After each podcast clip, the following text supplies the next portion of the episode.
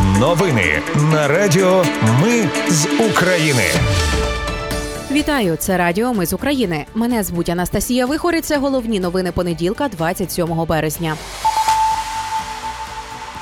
Війська Росії обстріляли Слов'янськ і Береслав. Є загиблі. Волонтерам та журналістам заборонили в'їзд у Авдіївку.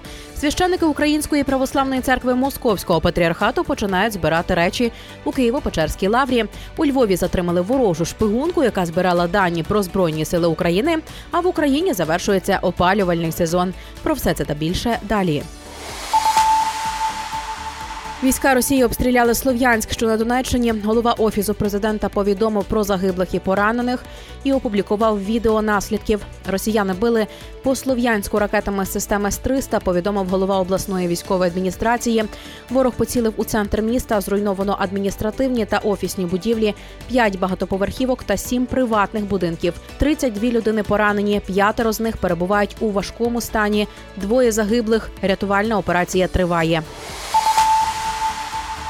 Російська авіація та артилерія сьогодні цілий день обстрілює місто Береслав, що на Херсонщині. Про це повідомив голова обласної військової адміністрації. Ведеться щільний вогонь. Вже відомо про трьох поранених. Двоє з них у важкому стані.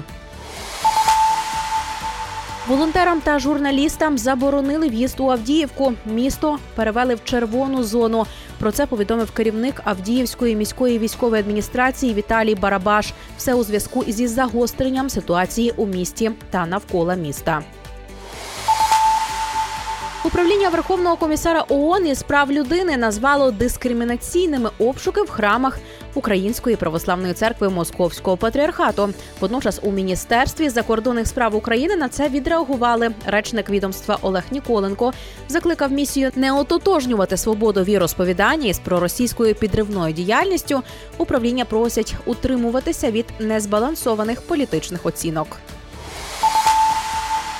Тим не менше, священники Української православної церкви Московського патріархату починають збирати речі у Києво-Печерській лаврі. З 29 березня заповідник розриває договір оренди з московським патріархатом. Радіо Свобода повідомляє, що собою ченці забирають ікони. Деякі з них кажуть, що планують вивести з території все, крім мощей, бо вважають усе майно своєю власністю. Пише Радіо Свобода.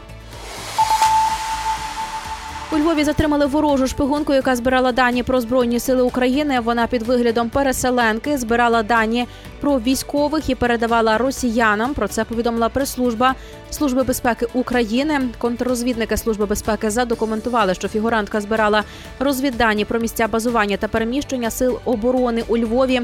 Для маскування розвідувальної діяльності жінка видавала себе за переселенку з прифронтових районів півдня України. Часто відвідувала територію поблизу місць дислокації військових формувань. і Робила позначки на електронних картах. Згодом намагалась передати ці дані Росії через месенджер.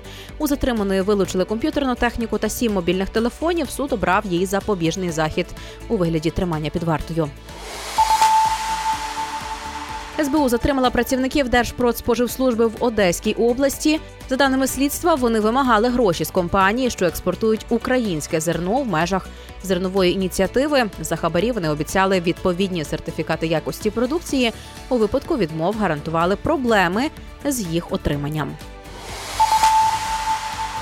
В Україні завершується опалювальний сезон. Про це повідомив голова Нафтогазу Олексій Чернишов. Погодні умови дозволяють це зробити раніше ніж було заплановано. Відключення від опалення вже почалося в Херсонській, Одеській, Миколаївській, Дніпропетровській, Волинській та Вінницькій областях. Додав Чернишов.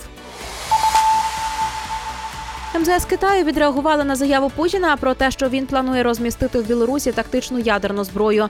Представниця відомства Мао Нін нагадала, що в січні минулого року лідери п'яти держав володарів такої зброї виступили зі спільною заявою і вказали, що ядерна війна не може мати переможців. Слід уникати воєн між державами, які мають ядерну зброю, і знижувати стратегічні ризики. Заявила Нін прямо Росію. Китайська сторона не засудила. Водночас Росія заявила, що не збирається відмовлятися від планів із розміщення ядерної зброї у Білорусі. Президент Володимир Зеленський відвідав передові позиції збройних сил України в Запорізькій області та командний пункт оперативного групування Запоріжжя.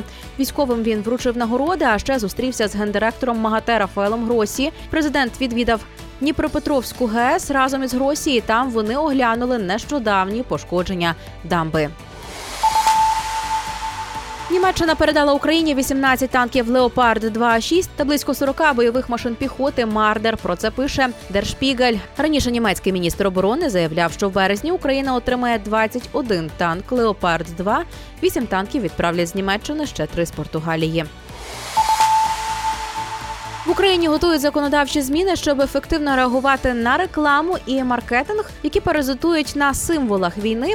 Це реакція на обурення суспільства через ковбасу смерть москаля, комбучу, героїчна буча, а також сосиски, патрончики чи пиво Герої не вмирають. Заступник керівника офісу президента Андрій Смирнов повідомив, що зустріч із регуляторами відбудеться. Держпродспоживслужба та Український офіс інтелектуальної власності запускають гарячі лінії для реагування на випадки експлуатації військової тематики. Тому, якщо бачите зловживання та паразитування на символах війни, можете туди повідомляти таку інформацію.